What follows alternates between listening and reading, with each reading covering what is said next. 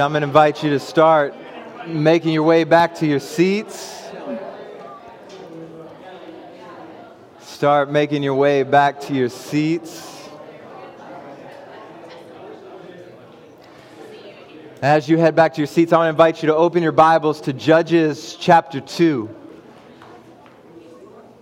Judges chapter 2. We are continuing on in a series that we started just last week, a series through the book of Judges that's entitled Broken Leaders and God's Unbroken Promise. Broken Leaders and God's Unbroken Promise. And we're going to be looking at the entirety of chapter 2, well, beginning in verse 6 through chapter 3, verse 6. But what I want to do this morning is I just want to read into your hearing Joshua chapter 2, beginning in verse 6, and I'm going to read through verse 10. And I want to invite you to stand out of reverence for God's word. Judges chapter 2, beginning in verse 6, and here at the beginning I'm going to read through verse 10.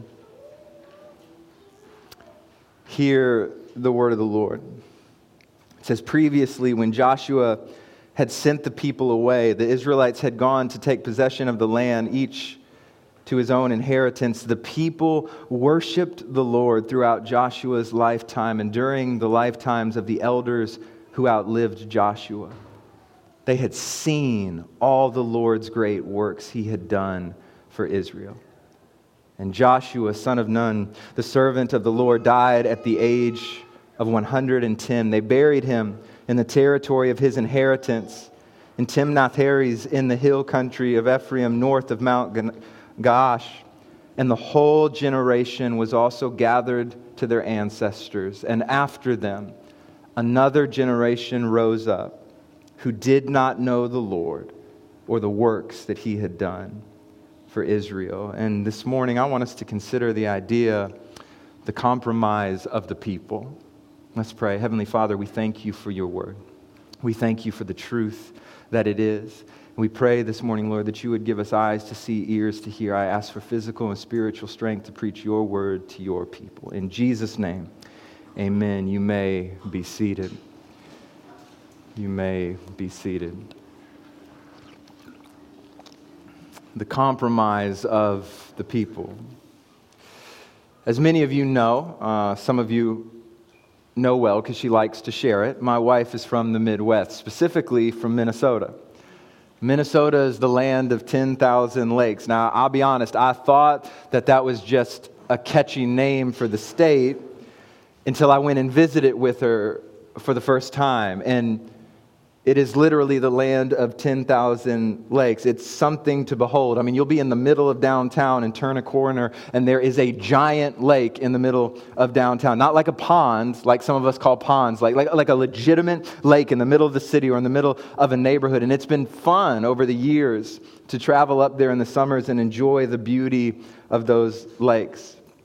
It's been even more fun since having children and getting to watch them enjoy the water as much as I do. I remember on one of our trips up there, we were at the lake where my father in law lived at the time, and we were out on his boat. And this particular lake has this really cool spot. Basically, there's a point at the lake where the sand extends out probably 200, 250 yards and, the water is only about waist deep in that whole area. So a lot of people will swim out there from the shore. People will pull their boats up. That's what we did, kind of anchor right there so that you can hang out in this area, be in the water, and not have to tread water the whole time because the deepest point of that lake is also over 150 feet deep. It's a little different than the lakes we have here, but there's this beautiful sandbar. So we're out there. One of the first days we were out there, and my oldest daughter, Emery, got the idea that she wanted to jump off the boat for the first time. Now, if you know anything about my oldest child, you know that she's not necessarily what we would call, let me say it like this she's a very cautious child. She's a very cautious child. And I'm okay with that because she's not the one I have to worry about. Amen? It's the other one. But she's not a big risk taker. I mean, this is the kid that will watch hours of YouTube videos on tornadoes to come up with a plan for what we should do in case a tornado comes. But she wanted to jump off the boat. And so I'm hyped, right? I'm like, hey, you've got this. You can do it. I'm right here. I'm in the water. She had her little floaty on, and she's standing at the edge of the boat. I'm standing in the water about waist deep, and I look at her and I notice that her little knees are just shaking. I mean, literally shaking. And so I, I don't want to stress her out. I'm trying to be a good dad. Nobody pushed her in. That's not where the story's going, okay? Like, I want to be a good dad. So I say, hey, it's okay. You don't have to do this. You can just get in the water with me, I'll hold you, and we'll swim around. And she said, No, Dad, I, I want to jump. I'm just really scared. And so I say to her, Emery, I'm right here. I'll catch you, and I won't let anything happen to you. And so she edges to the end of the boat, her little toes kind of hanging off, knees still shaking. It took about a solid six minutes, but she jumped. And she was so proud of herself. I was so proud of her. She conquered her fear. And so, you know, me, I'm hyped all day. Hey, Emery, you remember when you jumped off the boat? You got, like, I'm, I'm hyping her up all day. So the next day, we go out again. She puts her floaty on. She goes to the edge of the boat. I'm in the water. I'm ready to catch her. I'm expecting her to just jump. I mean, she already did it once. She knows she can do it. But then I noticed it. Her knees started shaking again. And she's got this look on her face like she's terrified. And so I say to her, Emery, you can do this. And she said, Dad, I'm scared. And so I say, What, what are you scared of? To which she replies, Well, what if you don't catch me? Now, as a rational adult, this seemed an odd concern to me for two reasons. Is first, because I knew I could catch her, but second, because I caught her yesterday. I had just caught her when she jumped in the water. And so I said to her, Emery, do you remember that you jumped yesterday and I caught you. I'll do it again. And she said, didn't take six minutes. Oh, yeah, I forgot. And she jumped off the boat. Now, I wasn't fully prepared for that one. That's, that's, that's beyond the story. But, but I did catch her. She just went a little deeper. Now, I didn't know at the moment as this incident was taking place, but as I was reflecting on that this week, the Spirit started teaching me in a very real sense, that's us. We become paralyzed. We become disobedient. We refuse to trust God. It stifles our worship. We're often afraid to move because of one simple thing a failure to remember. But when we remember, who God is, when we remember what God has done, it instills within us a motivation to run after Him, to trust Him, and to worship Him with all that we are. But this isn't a new reality. It's the very situation the people of God are faced with in Judges chapter 2. And unfortunately, the people of God failed to remember. And we see the devastation that this failure brings. And so this morning, I want to take a look at the second introduction to the book of Judges. If you missed last week, there are two introductions to the book of Judges. First one begins at chapter 1, verse 1, and runs through chapter 2, verse 5. And then in chapter 2, verse 6 through chapter 3, verse 6 is a second introduction. So the author gives two introductions. And what we'll see at the end is it's actually going to match two conclusions that the author of Judges gives. And so we're going to look at the second introduction. The first introduction focused on the people of Israel and specifically their failure as a socio political unit or as a nation or as a military. They failed to do as a nation what God called them to do in driving out the inhabitants of the land that He had given to them. But in the second introduction, the author shifts from kind of Israel as this nation state to the individual people that make up the nation. And so, if, if the first introduction is their military failure, then we could say that the second introduction is their moral failure. And this morning, there are four truths that I want you to see as we work through this text this morning. Here's, here's the first truth Remembrance is the fuel for our worship and obedience.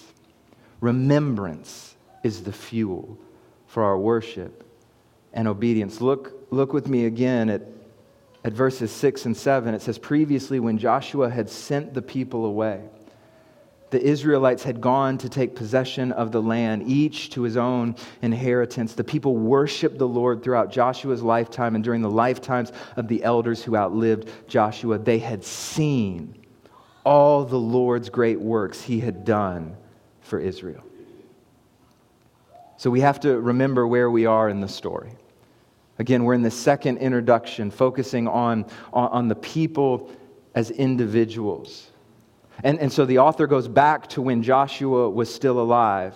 Now, if you remember back to last week, again, a shift of leadership has taken place in Israel. Because before, leadership was primarily vested in a single individual. First, it was Moses. Then, God told Moses to appoint Joshua. But after Joshua, God does not tell him a person to appoint, but instead, leadership is distributed among the people among the elders, among the leaders, among the judges, among the families. And Joshua makes his declaration in Joshua 24, verse 15. But if it doesn't please you to worship the Lord, choose for yourselves today which will you worship the gods your ancestors worshiped beyond the Euphrates River, or the gods of the Amorites in whose land you are living. As for me and my family, we will worship the Lord. That is Joshua placing the burden on the people to be the leaders in the nation of Israel, specifically the elders, the leaders, and the judges.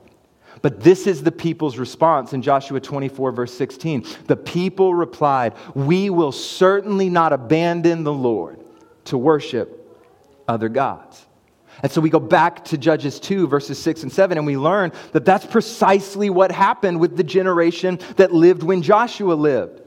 It says in verse 7 the people worshiped the Lord throughout Joshua's lifetime and during the lifetimes of the elders who outlived Joshua. Now, there are two things I want you to see here as we consider this first point of, of remembrance fueling our obedience and our worship. Here's the first faithful leadership will always push people to remember who God is and what God has done.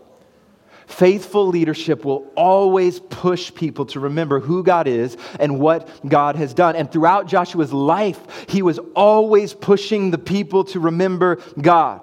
We see it in Joshua chapter 4 after God stopped the Jordan River from flowing so the Ark of the Covenant and the people could, could, could pass. Joshua sends 12 men back to the river, each to grab a stone. 12 stones for the 12 tribes. And he says, Bring them in front of the people, carry the stones over your head. And Joshua says this in Joshua 4, verses 6 and 7. And in the future, when your children ask you, What do these stones mean to you? you should tell them, The water of the Jordan was cut off in front of the Ark of the Lord's covenant. And when it crossed the Jordan, the Jordan's water was cut off. Therefore, these stones will always be a memorial for the Israelites. Joshua wanted future generations to remember.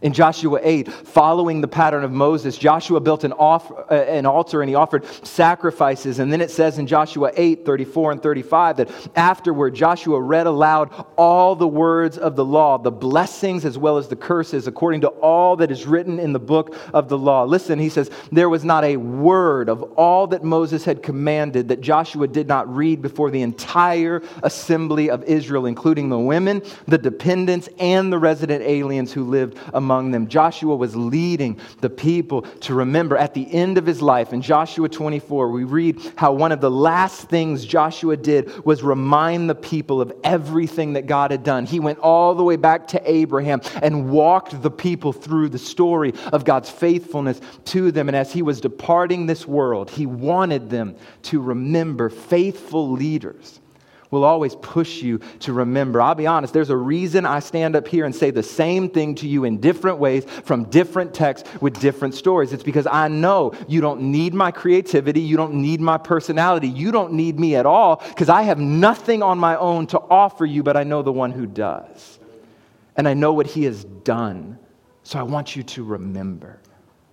But here's the second thing we have to consider about this idea of remembrance fueling our obedience and our worship. And I, and I want you to see this God is worth remembering, and that remembrance will fuel our worship.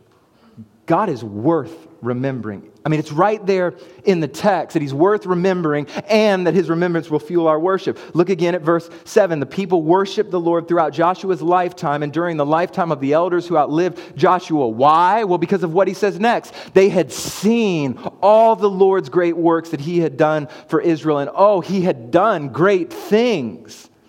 I mean, There were so many things that the people in Israel could have looked back on to cultivate their worship. Maybe it was that after 430 years of being in slavery and captivity in Egypt, God sent Moses to deliver the people from that captivity. Or maybe it was while they were on their way out. They remember how God led them as a cloud by day and fire by night. Or maybe it was when they had a sea in front of them and an army chasing them and their backs were against the wall. God split the sea in two so they could walk across on dry land. And don't miss it, the land was dry.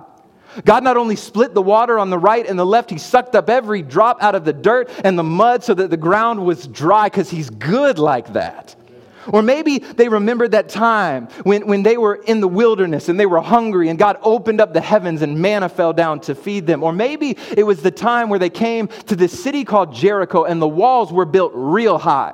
And they had no idea how they were going to get in to the land that God had promised them. And so God says, take six days and each day walk around the city one time. But then on the seventh day, I want you to do something. I want you to walk around seven times. But on the seventh time, I want you to yell and shout and scream and blow your horns and worship and watch what I do. Because God's plan made no sense to the world, but God doesn't need it to make sense to the world. And you know the story the walls fell down. But don't miss this. I heard a pastor say it like this one time, and I liked it. He said, The children's song lied to you.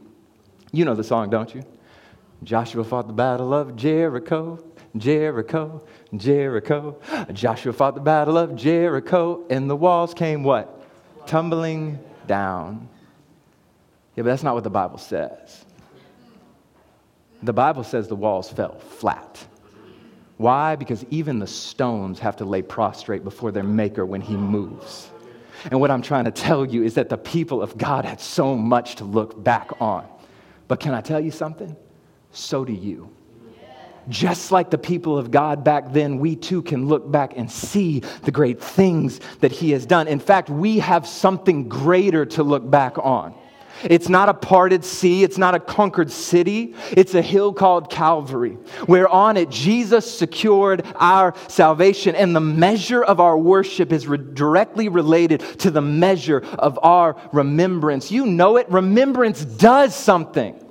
There's something about remembering that our God slays giants that lets us stand a little taller when we face the obstacles in front of us. There's something about remembering that God calms the seas and lets us pass, that lets us press on a little further when the storms of life come. There's something about remembering that our God has conquered death, sin, and hell that provides us with hope in the midst of a broken world. There's something about remembering that ought to fuel our worship.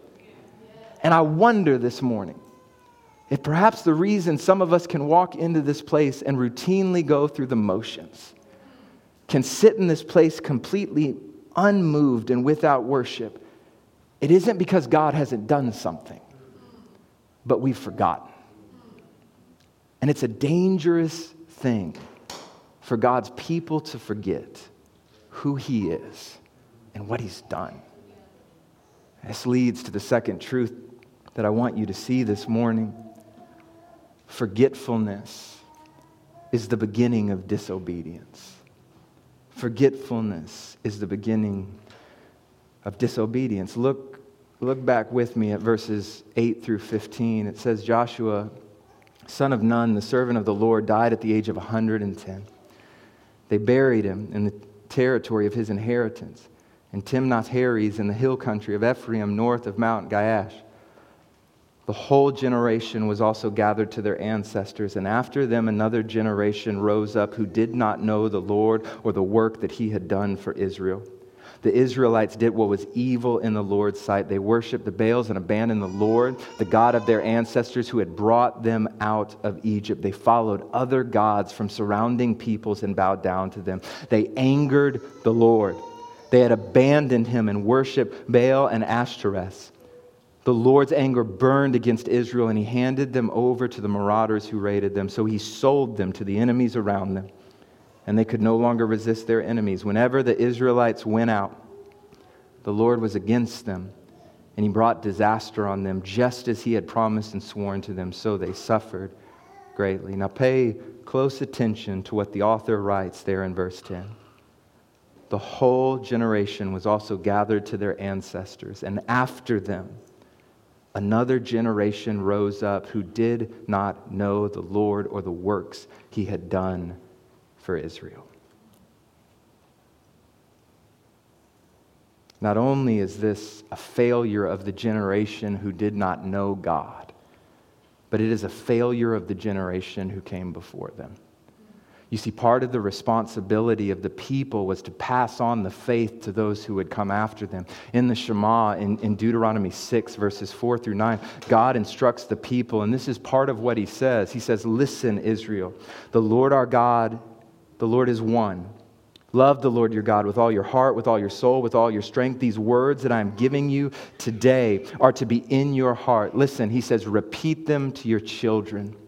Talk about them when you sit in your house and when you walk along the road, when you lie down and when you get up. Bind them as a sign on your hand and let them be a symbol on your forehead. Write them on the doorpost of your house and on your city gates. It's almost as if God was concerned with remembrance.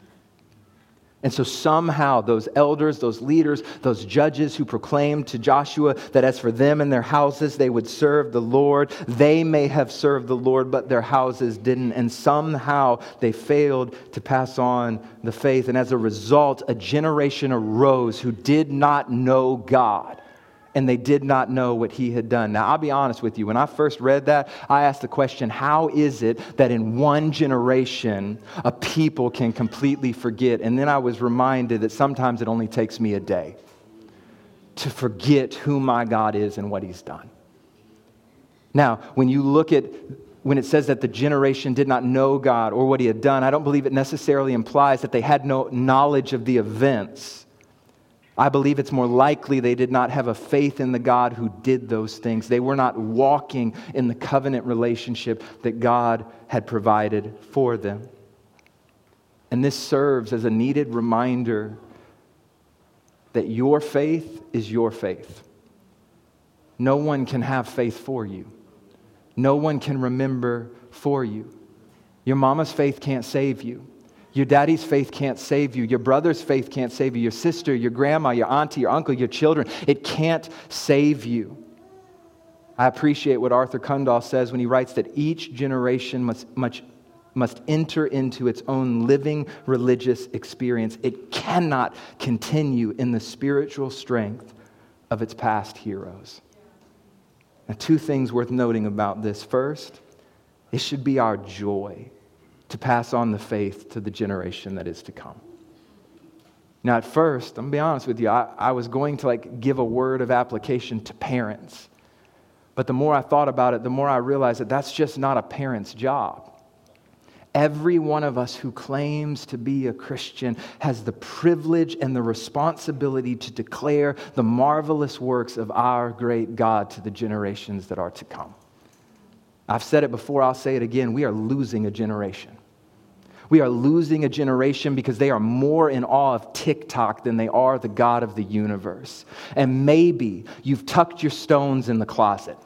Maybe you've put them under your bed, but what the people coming after us need to see is a stone in front of them so that they see it and they say, What is that? And we get to say, Let me tell you what God has done. And you might be sitting here right now thinking, But I don't have any stones. Well, let me tell you, the Bible says that if you are in Christ, you are a living stone. You, Christian, are a testimony to the mighty power of God. Because please don't forget that your salvation is nothing short of a miracle. You weren't smart enough. You weren't wise enough. You didn't know the right theology. Your soul was dead and God made it alive. You had a heart of stone and He gave you a heart of flesh. You didn't do it. It is a miracle that you are here by the grace of God, giving Him the praise and the honor and the glory that He is due. You are a living stone. Maybe, just maybe, the best stone we have to offer is our very lives lived in recognition and remembrance of the fact that all that we are and all that we will be is because there is a God in heaven who sits high and looks low. Here's the second thing I want you to see their forgetfulness was the beginning of their disobedience. Look at what the author writes there again, beginning in verse 11. He says, The Israelites did what was evil in the Lord's sight. They worshiped the Baals and abandoned the Lord, the God of their ancestors who had brought them out of Egypt. They followed other gods from the surrounding peoples and bowed down to them, and they angered the Lord. Failure to worship God is disobedience. And disobedience is a sin. You see, sin's, sin isn't just doing a bad thing, sin is also a failure to do the right thing. It wasn't just sin because they worshiped other gods. Even if they wouldn't have worshiped the other gods, it would have still been sin because they weren't worshiping the living God. And the question that I have is how do you define your obedience to the Lord? Do you base it solely on not doing the things that God has said not to do? Or do you base it also off of doing the things that God says to do? You can avoid all the major moral pitfalls of this world. You could be a faithful husband. You can love your children, love your wife. You can be a faithful wife, love your husband, love your children, a faithful employee, a faithful friend. You can do all of these things and still have your soul go right to hell. Because obedience demands not only not doing the bad things, but also doing the right thing. And there is nothing righter than worshiping the Lord our God. And so for Israel, this sin began a pattern that would be, would, would be repeated for nearly two centuries in the life of Israel. The time of the judges, what we're going to look at in the weeks to come, it covers nearly two centuries. And this pattern, right, of sinning and then feeling the consequences and crying out to God and God delivering them through the judges. And then the judge dies and they go right back to their old ways. And this pattern teaches us something. It's the third truth I want you to see this morning. Faithful remember, remembrance requires more than just information. Faithful remembrance requires more than information. Notice what it says there at the beginning, or beginning in verse 16. It says, The Lord raised up judges who saved them from the power of their marauders, but they did not listen to their judges. Instead, they prostituted themselves with other gods, bowing down to them. They quickly turned from the way of their ancestors who had walked in obedience to the Lord's commands. They did not do as their ancestors did. And whenever the Lord raised up a judge for the Israelites, the people, or the Lord was with him and saved the people from the power of their enemies while the judge was still alive. The Lord was moved to pity whenever they groaned because of those who were oppressing and afflicting them. Whenever the judge died, the Israelites would act even more corruptly than their ancestors, following other gods to serve them and bow and worship to them. They did not turn from their evil practices or their obstinate ways. They got caught in this cycle of sin. They'd be conquered by the enemy that was in front of them. It would be brutal. They'd be oppressed. They would cry out to God. God would be moved in pity and would raise up a judge, as we'll see in the weeks to come, who would deliver them. And they would live in the land peacefully until the judge died, but then they fell right back into their sin, and each time the fall was greater than the last. But I want you to notice something interesting here. When they cried out, notice who they cried out to. They did not cry out to the false gods they worshiped. They cried out to the true God. Why? Because they remembered something. Remember, I said I don't, I don't think it's that they, they had never heard the name of God. They didn't know, at least know the stories. They had the information. They weren't walking in the covenant relationship. But, but when it hit the fan, who'd they call out to?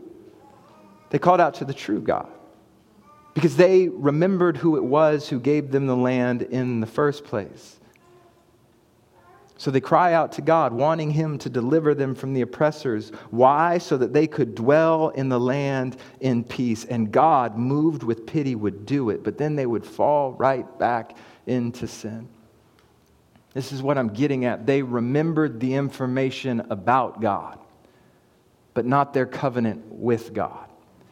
They knew that God could give them the freedom in the land because He'd given them the land in the first place, but they missed the whole point behind the land. They didn't actually remember why God was doing what He was doing in the first place. I mean, consider what Jeremiah says. Hundred or so years later when he reminds Israel of this very same covenant. He says in Jeremiah 11, verses 1 through 5, This is the word that came to Jeremiah from the Lord. Listen to the words of this covenant and tell them to the men of Judah and the residents of Jerusalem. Tell them, This is what the Lord, the God of Israel, says Let a curse be on the man who does not obey the words of this covenant, which I commanded your ancestors when I brought them out of the land of Egypt, out of the iron furnace. I declared, Obey me and do everything that I command command you, and you will be my people, and I will be your God, in order to establish the oath I swore to your ancestors to give them a land flowing with milk and honey as it is today. And I answered, Amen, Lord. So, so, so check this out. The end goal for God, right? The end goal was not for Israel to have a piece of property. I mean, I know the promised land is significant. It matters. It matters in the history of Israel. It matters to our story and how we understand the blessings of God. But the end goal of God was not to give them a piece of property. The end goal was that God would have a people and they would have Him as their God and all that God had done, the deliverance that He had provided, the freedom from Egypt, the crossing of the Red Sea, the manna from heaven, stopping the Jordan River, delivering Jericho into the hands of Israel, it was not primarily about a piece of property, it was to cultivate a people. The blessings of God poured out on Israel was for Israel to grow in their belief and trust that they were God's people and then to act like it. And they failed. Please hear me. If all you remember about God is that there were times when He helped the check clear the bank, or He gave healing when you were sick, if all you remember is that when you had that physical need, God met that need, or you needed wisdom and God gave it, if that's all you remember, you've missed the point. Now, please hear me. We, it's not bad to remember those things. We need to remember those things. We need to praise God for the blessings, even the physical blessings that He has poured out on our life. But you've got to understand that God is not primarily concerned with giving you earthly things. God is primarily concerned with you, Christian, being made more and more into the image of your Savior. It's not about simply having your name on the divine adoption papers. It's about living like you're actually a part of the family. You know what I'm talking about. All y'all got that one cousin or that one aunt or that one uncle. You don't got to say who it is, who you know their name and you know they're in the family, but they always forget grandma's birthday. They never show up for Mother's Day. They flake on family Christmas and Thanksgiving. You know, on paper they're in the family, but they don't act like they're in the family. Could it be that so many churches in America are filled with people who think their name's on the paper, but they don't act like they're in the family? And just like for the people of Israel, if we are not careful, we can miss the point. We can miss the point of God how easy it is to see God as some emergency service in the sky to deliver us from every physical struggle, from every trial, from every hardship, and miss the fact that God is our God because He delivered our soul from death by taking those of us who were not a people and making us his people. And genuine remembrance requires more than just a head knowledge of information about God, it requires a personal, covenantal relationship with God, which we only can have through Jesus Christ. If all we have is information without the relationship, we will fail to remember what God has truly done and who God truly is. And I'm going to tell you, it won't be enough to motivate your worship or your obedience.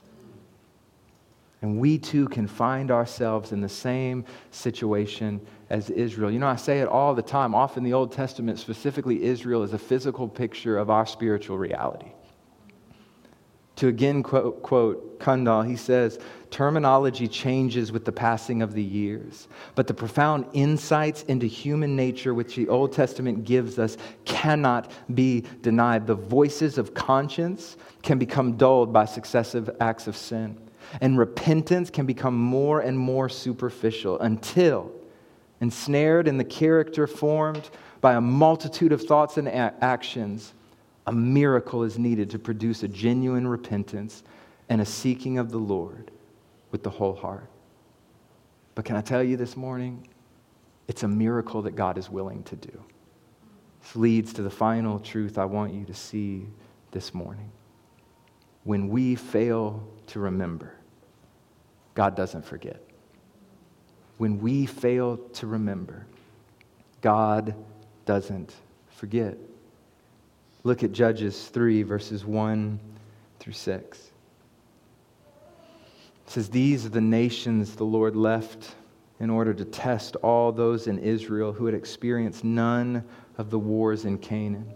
This was to teach the future generations of the Israelites how to fight in battle, especially those who had not fought before.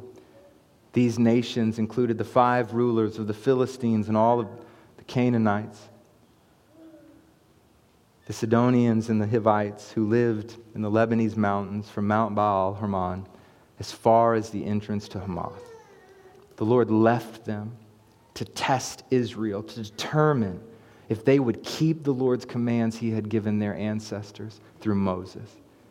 But they settled among the Canaanites, the Hittites, the Amorites, the Perizzites, the Hivites, and the Jebusites.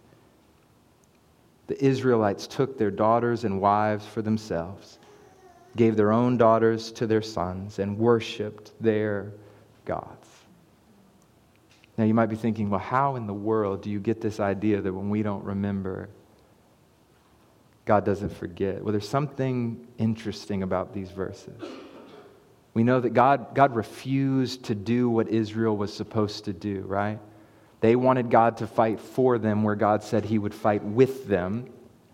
And they did not drive out the people from the land that God had given them. And so God refuses to do it for them. And as a result, they remained in the land. Those that were supposed to have been, been driven out remained in the land. But they remained for a purpose to test Israel. But there's something else in there. Did you catch it in verse 2? It says, This was to teach the future generations of the Israelites how to fight in battle, especially those who had not fought before. I love this. Because even though Israel failed to uphold the covenant, even though they failed to be the people of God and live as if that was true, they failed to drive out the people in the land as God commanded, even though they worshiped other gods and they forgot the covenant, God did not forget his promise to them. And he was fighting for them. Well, how? Because God knew as a result of their rebellion, and we know this reading through the Old Testament, that, that Israel would spend the majority of their existence as exiles under foreign ruler. And He was using this moment to teach them how to survive physically, to teach them about war. But more than that, He was protecting them until they could receive what they truly needed a new heart. God never forgot his promise. And nearly 2,000 years ago, the promise was fulfilled. It was fulfilled when the Son of God stepped into the world that he created to redeem it. A world that was made up of people just like you and me who have rebelled against God. We've all sinned and fall short of his glory. And though God would have been right to just destroy, in his patience and forbearance, he chooses to save. And as I prayed earlier, the story that we have to remember that cannot become dull on our ears. Jesus Christ showed up, the Son of God, wrapped in flesh, and he walked on this earth faithfully obeying everything that God had commanded, faithfully fulfilling the covenant that Israel was supposed to fulfill. And he was the only one who's ever walked on this earth that did not deserve death, and yet he willingly died on a cross in the place of sinners like you and me. He died because it was the only way that we could be made right with God. And he paid for our sins. He paid for the failure of Israel. He paid for every time they worshiped Baal and Ashereth. He, he paid for every, every violation, but he did it for you and for me as well. As he hung on that cross and died, God poured out the full measure of his wrath and anger and hatred of sin. But we know the story does not stop there because he was crucified and buried, but three days later he got up. And as scripture tells us, he was crucified for our transgressions and raised for our justifications. The sacrifice was accepted. And we can come through faith and repentance, trusting in what Christ has done, and be adopted into the family of God. We can be the people of God. And it is all because our God did not forget his promise. That's a God worth worshiping. That's a God worth praising. Let's pray. Heavenly Father, God, we thank you that when we fail to remember, you don't. We praise you that you are for us and not against us, God. And Lord, this morning I pray that you would cultivate within us lives of, rep- uh, of remembrance, Lord.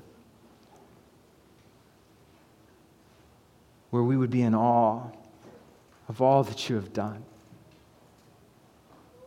That we would be living stones that declare your majesty, your might, and your worth to a world that so desperately needs to know. Give us grace to run after you with all that we have. And it's in the precious name of Jesus that we pray. Amen. Amen.